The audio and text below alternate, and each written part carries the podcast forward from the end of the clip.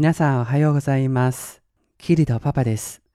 大家好，我是同人爸爸。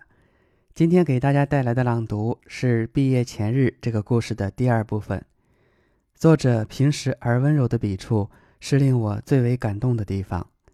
少年的感情往往单纯的令人羡慕，没有过分亲昵的举动，亦没有强烈的情感表达，只是小心翼翼地诉说着自己的喜欢，感受着 彼此心意的流动。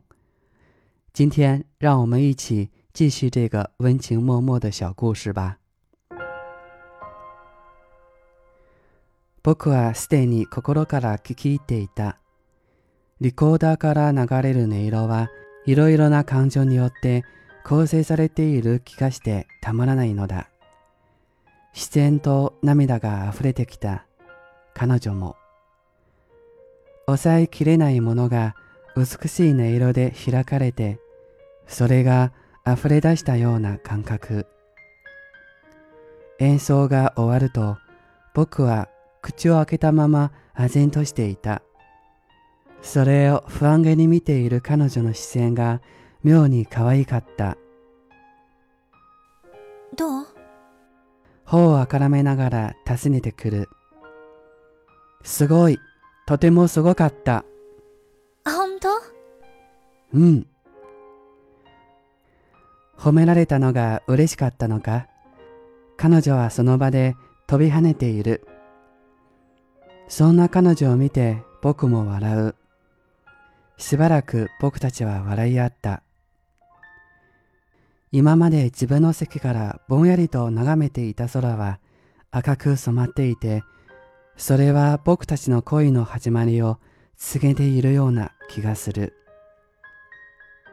あのさ、僕は隣で体育座りをしている彼女を見た。何？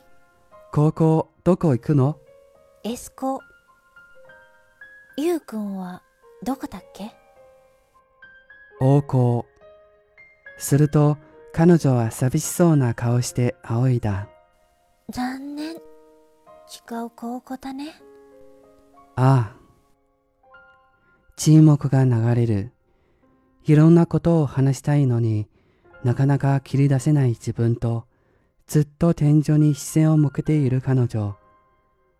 二人の気持ちは互いにすれ違うことなく終わってしまうのかと思った矢先、彼女は立ち上がり、リコーダーを差し出した。